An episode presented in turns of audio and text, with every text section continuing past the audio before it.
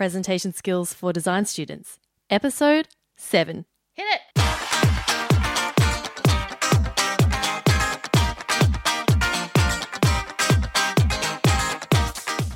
Hello and welcome to Presentation Skills for Design Students.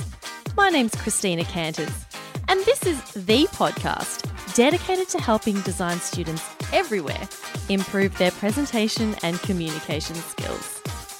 Doesn't matter if you do industrial design, architecture, applied arts, maybe you build Lego houses in your parents' garage. It doesn't matter, there's something we can all do to become confident, creative communicators. So, get ready to take your next presentation to a whole new level. Hi, everyone. Thanks so much for tuning in today. I'm very excited about today's show because I am chatting with the one and only Manuel Pineda, the Colombian architect, design comp guru, and guitar extraordinaire whose design prowess has taken Melbourne by storm since his arrival in this fabulous city only a few years ago. But first, I have a quick question for you. Do you remember having an aha moment at school, college, or university when you learnt a really important lesson? Maybe it was an inspiring piece of advice from a teacher, or maybe your lecturer caught you sleeping in class, or maybe you sliced your finger off during an all night model making session. Whatever it is, I would love to hear your story from studio. All you need to do is just go to designdrawspeak.com slash story and record your message there.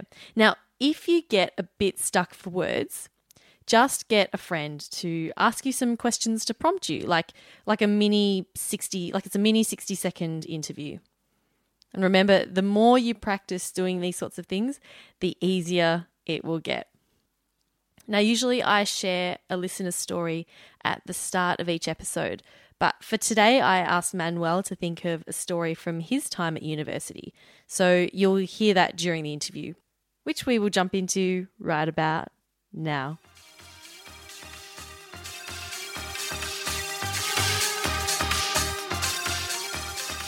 Today's special guest is my good friend, Manuel Pineda. For those of you who don't know Manuel, he, together with his colleague and friend Eduardo Velasquez, won the People's Choice Award in the Flinders Street Station Design Competition. Now, this was an international competition to rejuvenate and restore Melbourne's iconic Flinders Street station. Out of the 118 entries received, they were shortlisted in the final six, and the other five were from big architectural firms from Australia and overseas. So this is this was just an absolutely remarkable achievement. And not only this, they, they won the People's Choice Award by a mile, and this was t- determined by 19,000 public votes from all around the world. How incredible is that? So you can check out all the entries at voteflindersstreet.com.au. And that's street spelt with an ST. So it's like voteflindersst.com.au. I know, a bit confusing. But anyway, I'll put a link in the show notes for that. So that will be at designdrawspeak.com slash 007. Now, not only is Manuel super talented and passionate about design, he is also one of the most genuine, thoughtful, and humble people I know. He's got great advice and lots of awesome stories to share, so I really hope you enjoy this interview. Manuel, thanks so much for joining me on the show today. Thanks for having me, Christina. It's actually a pleasure to be here in your podcast today. Have you listened to any of my episodes so far? Uh, not so far. I've been reading your blog, to be honest, which is a lot. And actually, I like the last one you wrote about, like the life-changing experience which oh. actually I kind of like, and I told you, which you know actually was quite helpful because it helped me to give an advice to a friend of mine that uh, she was like having those stress, like she was having trouble dealing with stress.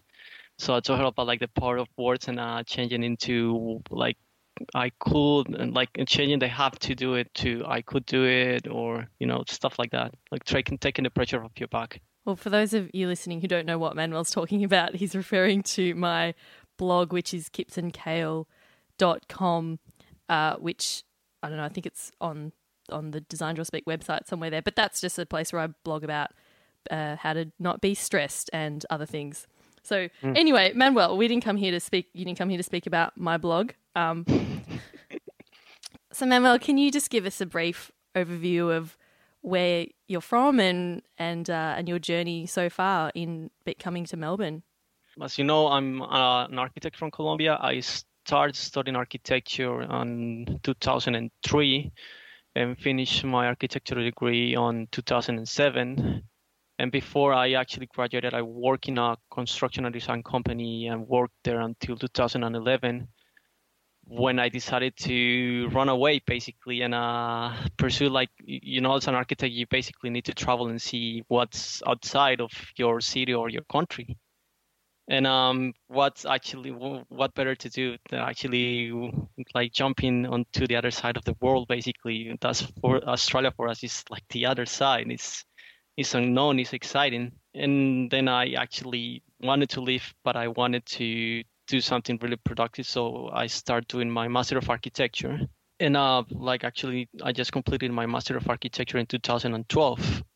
My original plan was just to do the Master of Architecture and go back to Colombia because, as you know, I'm registered architect architect there but as many of you know like the flinders street station happened and as well like uh, on the long run during the master degree i realized like actually kind of want to see how more how much I actually can get from uh, working and uh and like getting some more experience in australia.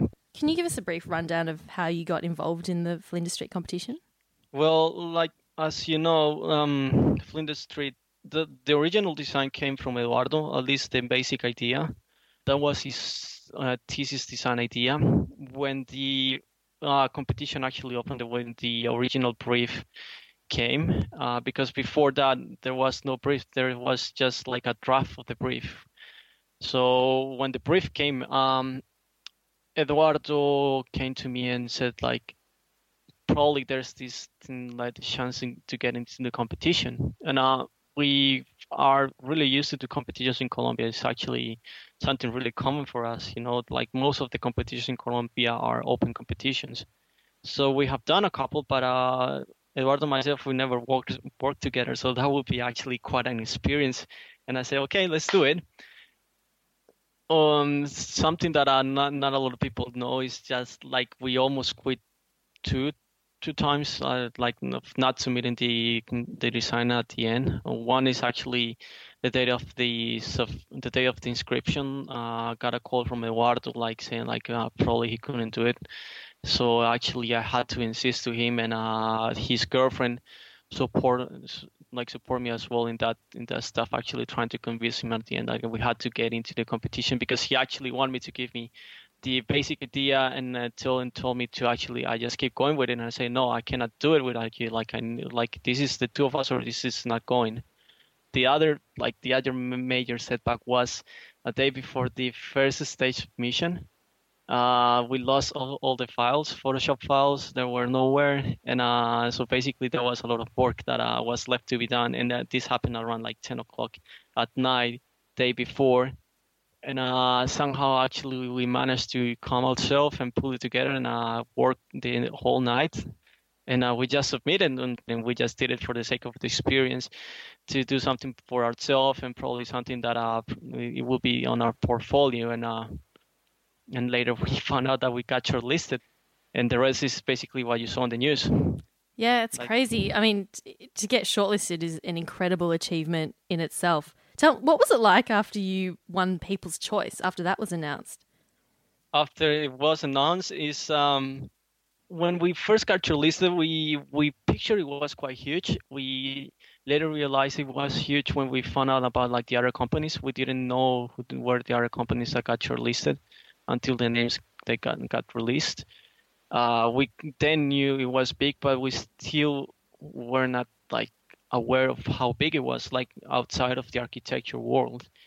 When we, sorry, when we, the People's Choice came, and especially when the the six projects got released to the public, that's when we realized the implications of the project because like basically the media was pretty much into it.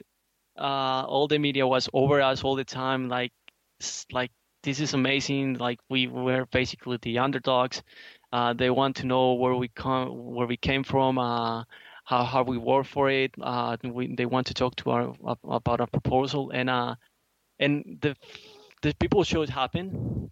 At the end, it meant a lot for us because people actually do care about architecture. You know, this got yeah. a lot of attention of, of it, and uh, and it started like an architectural discourse that it was just not an architectural discourse from architects. Actually, was an architectural discourse from uh, from the citizens, like people that's using the station itself, and it started and, and and it became this like kind of a political issue as well. You know, and um and now like the government the Napthine government is seeing this project probably with a different eyes now seeing the, the, the amount of attention this project got from uh, from from people from Melbourne and as well people from the from outside of Australia or outside from Melbourne. Mm. Well, it definitely got a lot of worldwide exposure, and I read yeah. that I read that almost nineteen thousand people voted, which is pretty crazy.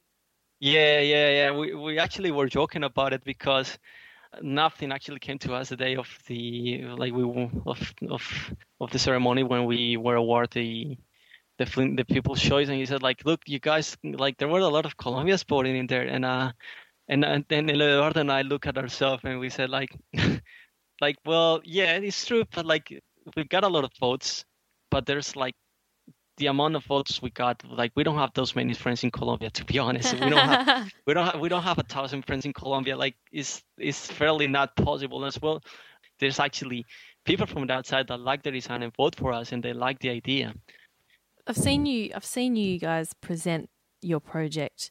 I was just so impressed by your focus on how people use the scheme and and interact with it rather than it being you know like this standalone big crazy sculptural you know mm. piece of piece of art and your passion just really showed through in your presentation i mean so wh- why why is this why is this so important uni back in Colombia has to do a little bit of it, I guess. Like it might be. Um, Colombia used to be known as like probably one of the most violent countries in the world.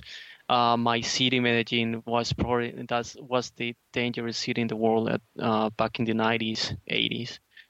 At the end of the 90s and throughout like like the 2000 and, all those years to come, come through a massive transformation and we we saw it like we saw like the part of architecture what it can bring to like to to a public space how it can change uh, an entire neighborhood if it's done properly you know?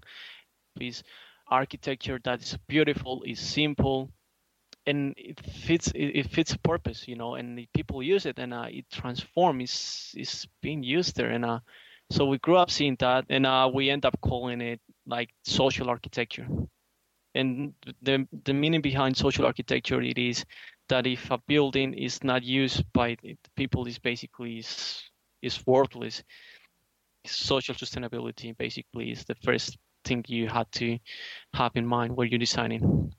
Yeah and i think that's a really good way also for students to stay enthused about their project and uh, particularly for architecture students if you find that you're sort of struggling for ideas you know think about think about the people that use it and think about yeah. the stories that people can create and share as they use your building. And I think that that would really yeah. help to um, sort of inform your ideas and inform the design. Well, yeah, it's it's kind of hard to tell. You know, like you you cannot you you can never tell how how someone is going to use a building. Uh, you can suppose, you can guess, but uh, probably the best thing you can do is actually offering offering them the options to do something. You know, no, no, don't think of architecture as something sterile, but like you can think about like how how many possibilities I can give to someone or to anyone that's going to use the building. Now, Manuel, I'd like to talk a little bit about the presentations that you've been giving, as this is this podcast is all about presentation skills. Yeah. How how was it different presenting to the media and to other architects and the jury as opposed to presenting to your tutors and, and fellow students in a design presentation? How different it is. Okay. Um, well, the we have present. I don't know how many times we have presented already. Every time we're gonna present, we want to know to which kind of audience we're presenting. It's not the same presenting to students. It's not the same presenting to architects that are already working there and they know the market. It's not the same presenting to engineers. You know, it's it's different targets. So it, it, when you know who actually you're presenting to, you probably the, the presentation structure is kind of the same, but like the opening to get to set their minds into the project is different. You know, you want to kind of like engage them in the project, and uh, you, and later you kind of want to grab elements of of what you have presented before, and uh, put it there. Like for example, if I'm presenting uh, to a construction company like AECOM, we try to have a little bit of a structure, uh, the services we did for the project, uh, but if we're presenting for architects, then it becomes more about like the architecture design, the architecture project itself. We're presenting to the media with we it was more like questions and answers. We how, well, how did to, you go, how did you go answering the questions from the media? Guess it went pretty pretty well to be our first time actually to be in the media. We try to be really really concise with the with the project, like how to explain it, how to sell it, and uh, how to actually explain it in basically three lines. And it was clear for us from the beginning that it was a project for the people, and uh, that's basically what it is. It's actually it's not a train station. This is more than a train station. It's a, it's a project where uh, it means a lot a lot more to the city, and uh, that's how actually we start explaining the project to the media. Mm. The first one that deal with the media was myself because Eduardo at that at that point he was in New York, so I stay here dealing with the with all the stuff. At the beginning, was quite nervous to deal with it, but um, what I did is actually I pushed myself aside of everything and trying to calm myself before all the questions came. How did you do and, that? Uh, well, uh, it was a really cold day, and I was kind of crowded, so it was really hard to find like a spot where I I can I could actually meditate. So I just like literally just closed my eyes for like two minutes and uh took took a deep breath and um and then and uh, and then just calm myself basically and um and then trying to speak clearly which is sometimes it's really hard for me not being a natural english speaker but uh, I don't know. Like they just do the first question, and uh, if the first one went, the first answer went well, and then it just goes straight forward, basically. And I guess it becomes quite easy when you've already been speaking about it for so long, and and when you are so passionate about this project. Well, yeah, we we kind of know the project. We we love architecture, and you pretty much you are aware of it. We basically are 100% passionate about it. We just cannot get enough of it. But the most important thing is like we know the project really well. We we we actually we we were on this project for nine months. We we did a couple of more projects during the Flinders Street competition, which our project manager thought we were not, and we probably were. But Flinders Street station was the main one, and um and we know it into some into some detail that actually was really simple for us to explain it and it became so easy for us to explain it that uh, it actually reminds us like something like probably this quote about Albert Einstein, like if you can explain a project or an idea in a really in really simple words, basically you know it, you actually really know about it. And, you know, uh, nine nine months is a very long time to be working on one project. Um, yes. When, especially when it's a, a competition like this. You know, during semester, students will often, well, I mean, will be working on projects for how many months? Maybe four, four, like 12, two months, 12 weeks, oh, less. I know when I know when I was studying, I used to get so sick of my project by the end because it was because I was just so absorbed in it, and there was sort of nothing else, and and I just got so sick of it. What would you? What advice do you have for students now who are just losing enthusiasm enthusiasm for their projects because they just they're just getting sick of it? That's a good question. I guess I get a hobby. Like I, I well, what I could because we were like we were working really hard on this. We were working seven days, seventeen hours, uh, fourteen hours, seventeen hours a day sometimes, the seven days a week. But we always try to have a little bit of um, like do something out something from the outside you know i tend to do a lot of exercise i play the guitar as well so that as well takes my mind off you know try to do something that actually takes your mind your mind a little bit off what you're doing because you, you your brain is gonna get tired and and and, and it, when it start getting tired your brain is gonna start looking for for ways to get uh, to to get away from it you know? It's it can it start actually it can feel the pressure. So we did that as well. We we did two other competitions in the same time and we did another one afterwards. So that that thing as will help us. Just doing we something event- else to take your mind off it. Yeah and if you do a different project as well if if you want to still do an architecture but uh, probably you want to jump into another project as well. Doing, doing a side project helps as well you know it, it helps like freshen your mind. Mm. because what, what basically is... it's like seeing the same project over and over again you start getting into this cycle of like this cycle which actually can be quite dangerous at times. Yeah.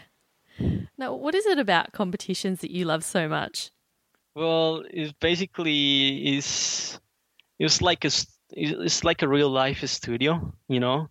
Basically you're putting your ideas there and it's your own idea and there's a big chance in most of them that the project can be done it's quite fun to do a, a, pro, a, competition itself, but it's really nice when uh, when you find out actually your ideas they are they are out there and uh, at one point actually they have been recognized by someone.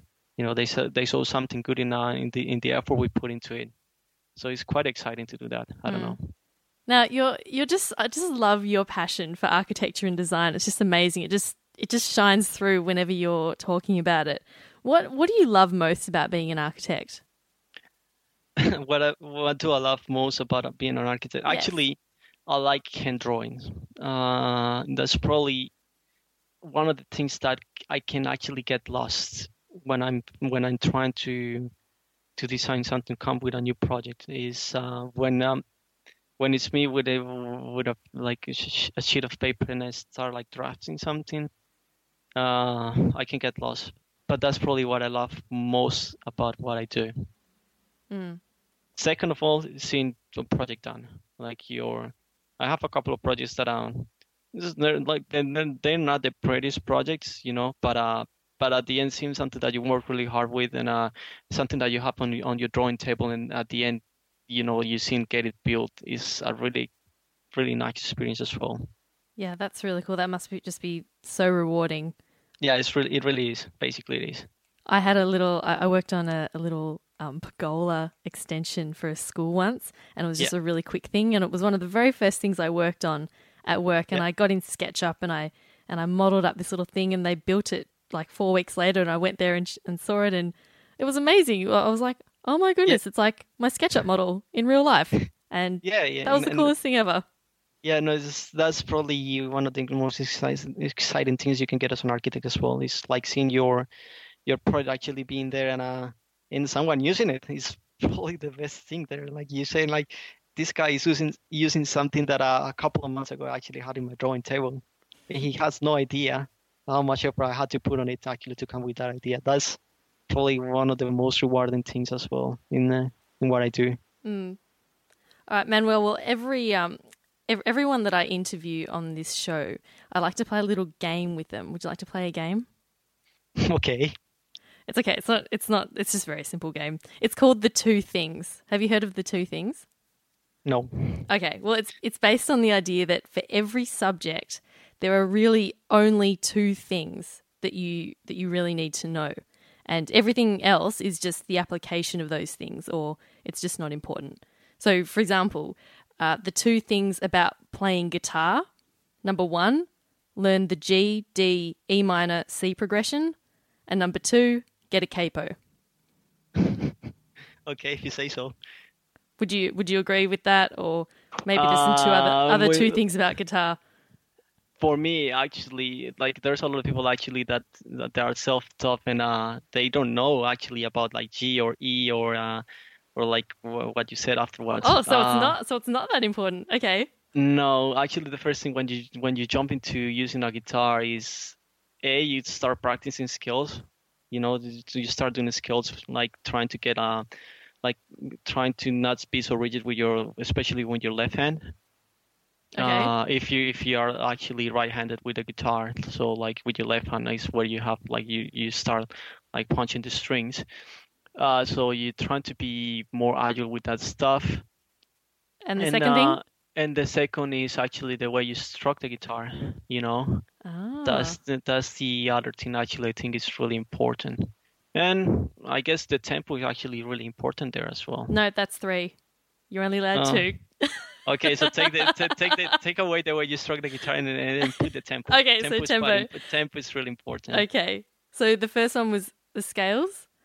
Yeah, scales. Trying Scale- to get, trying to be, yeah, because it's, it's not worth if you actually know a, a note, but uh, you you still have no, no, no, your hand is still quite rigid and you cannot pull it together. So Okay. Yeah. So scales and tempo. There you go. That's Manuel's top two things about playing guitar. yeah, that's what I think. You know, I I've, I actually learned by myself. Probably if uh, you you you talk to a professional instructor, he's gonna tell you something different, and uh, you're gonna come to me and say Manuel is lying.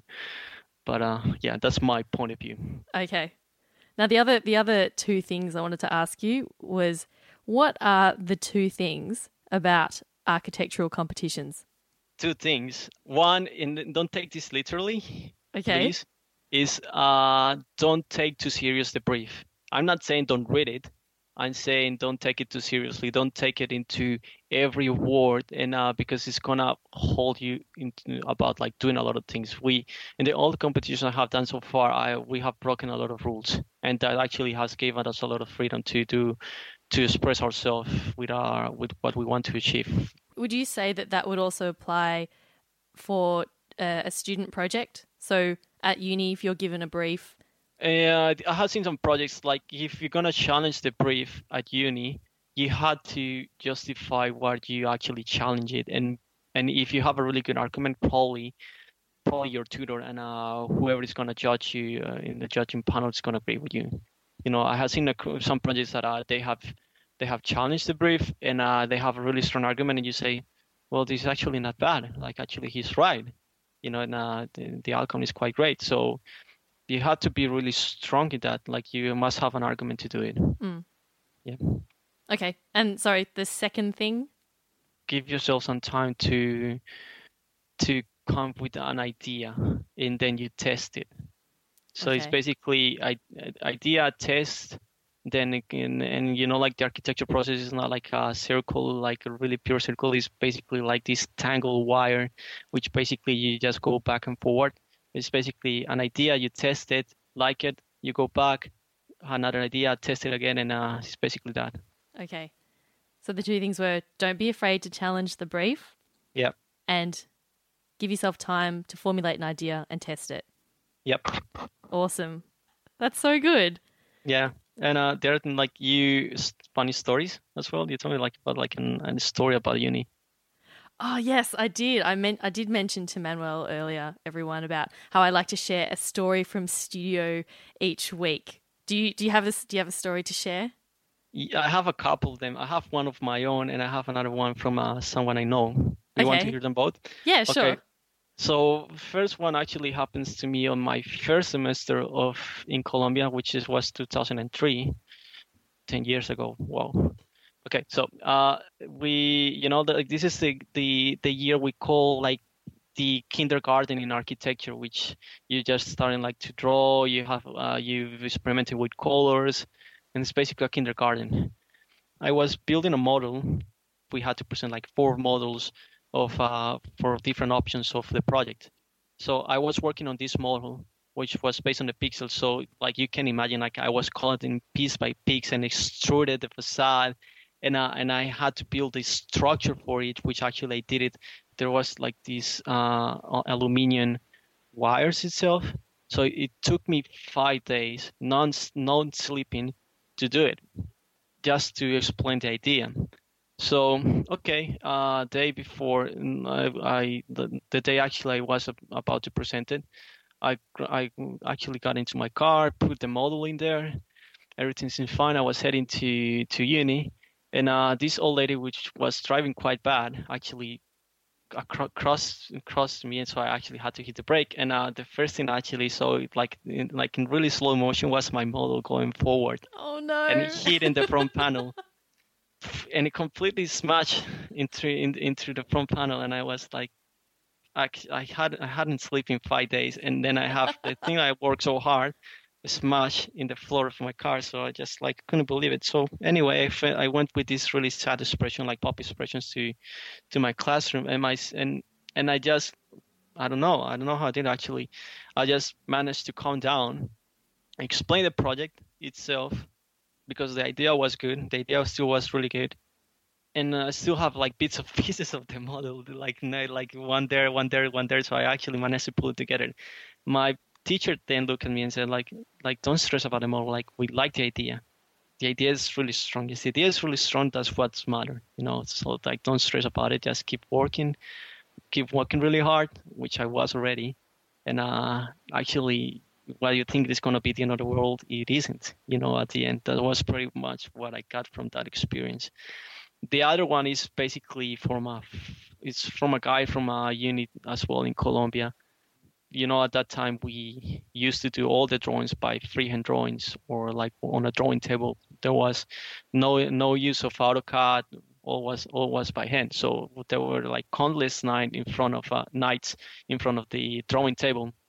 Night before the final submission he had a cup of coffee next to his drawings. And uh, you know you can be kind of goofy when you like when you have no sleep. So accidentally he slipped the coffee over one of his drawings and it was the night before. oh no. So in so what normally you would do is actually panicking, and you say, ah, breaking this, what I'm gonna do. The guy actually grabbed the other the other cheats he had, and he poured coffee on them, and actually make make this thing make this thing he had like with like of the first drawing that was actually he thought it was damaged actually he turned it into a layout and he coffee in the other drawings actually became the layout of his presentation that is so and clever. that was problem solved and that was actually you know like it's never the end of the world it's always a solution for what you're doing So turn turn an, an error or a mistake into part of your drawing. there's always a solution Wow. That's amazing. What a Mm, great story. yeah Oh, thanks so much for sharing that, Manuel. Oh, it's been so great to chat to you, and it's been it's been awesome hearing about your experiences and your and all and all the tips you have as well to share. So so thanks so much, yeah no worries thank you for having me and we and we look forward to well, I look forward to seeing many more competition wins from you and Eduardo in the future. Uh, probably will come in the future. For now, we're gonna be working for a company, and uh, if another competition comes out, we're probably gonna be doing it. But uh, just give Alright. it time. we'll be seeing your names in lights again. Thank Hopefully. you. You never know. Thanks, Christina. Doesn't Manuel have some awesome stories? I think we can all learn something from what he's shared, especially about not stressing when things go pear shaped. You know, just just stay calm and take it all in your stride. Anyway, check out the show notes at designdrawspeak.com slash 007, where I'll put a link to the Flinders Street Design Competition website, where you can check out Manuel and Eduardo's People's Choice Award winning entry. Now, I've been absolutely stoked to see the number of podcast downloads go up and up and up. Just as of a few days ago, it's clocked up more than 600 downloads in the first uh, six weeks, which makes me rather happy. So, thank you for listening. If you're enjoying the podcast, I would absolutely love it if you could leave me an iTunes rating.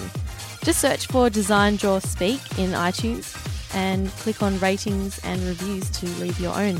That would be amazing and it would absolutely make my Christmas. Now, I hope you have a safe and delicious festive season. Yeah, we're on holidays! This has been Presentation Skills for Design Students, helping you become a confident, creative communicator.